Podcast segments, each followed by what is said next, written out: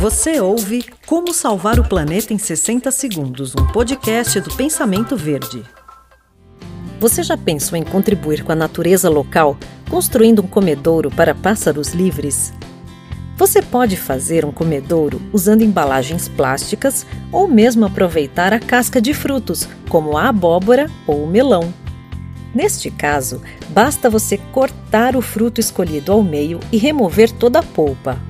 Então você preenche a casca com um alpiste e coloque sobre um muro ou pendure em uma árvore. Você também pode aproveitar cascas de laranja ou limão para fazer comedouros menores e espalhá-los na sua varanda ou no seu jardim. A vantagem desse comedouro é que quando a casca apodrecer, você pode colocá-la para compostar. Como salvar o planeta em 60 segundos foi um oferecimento da Fragmac.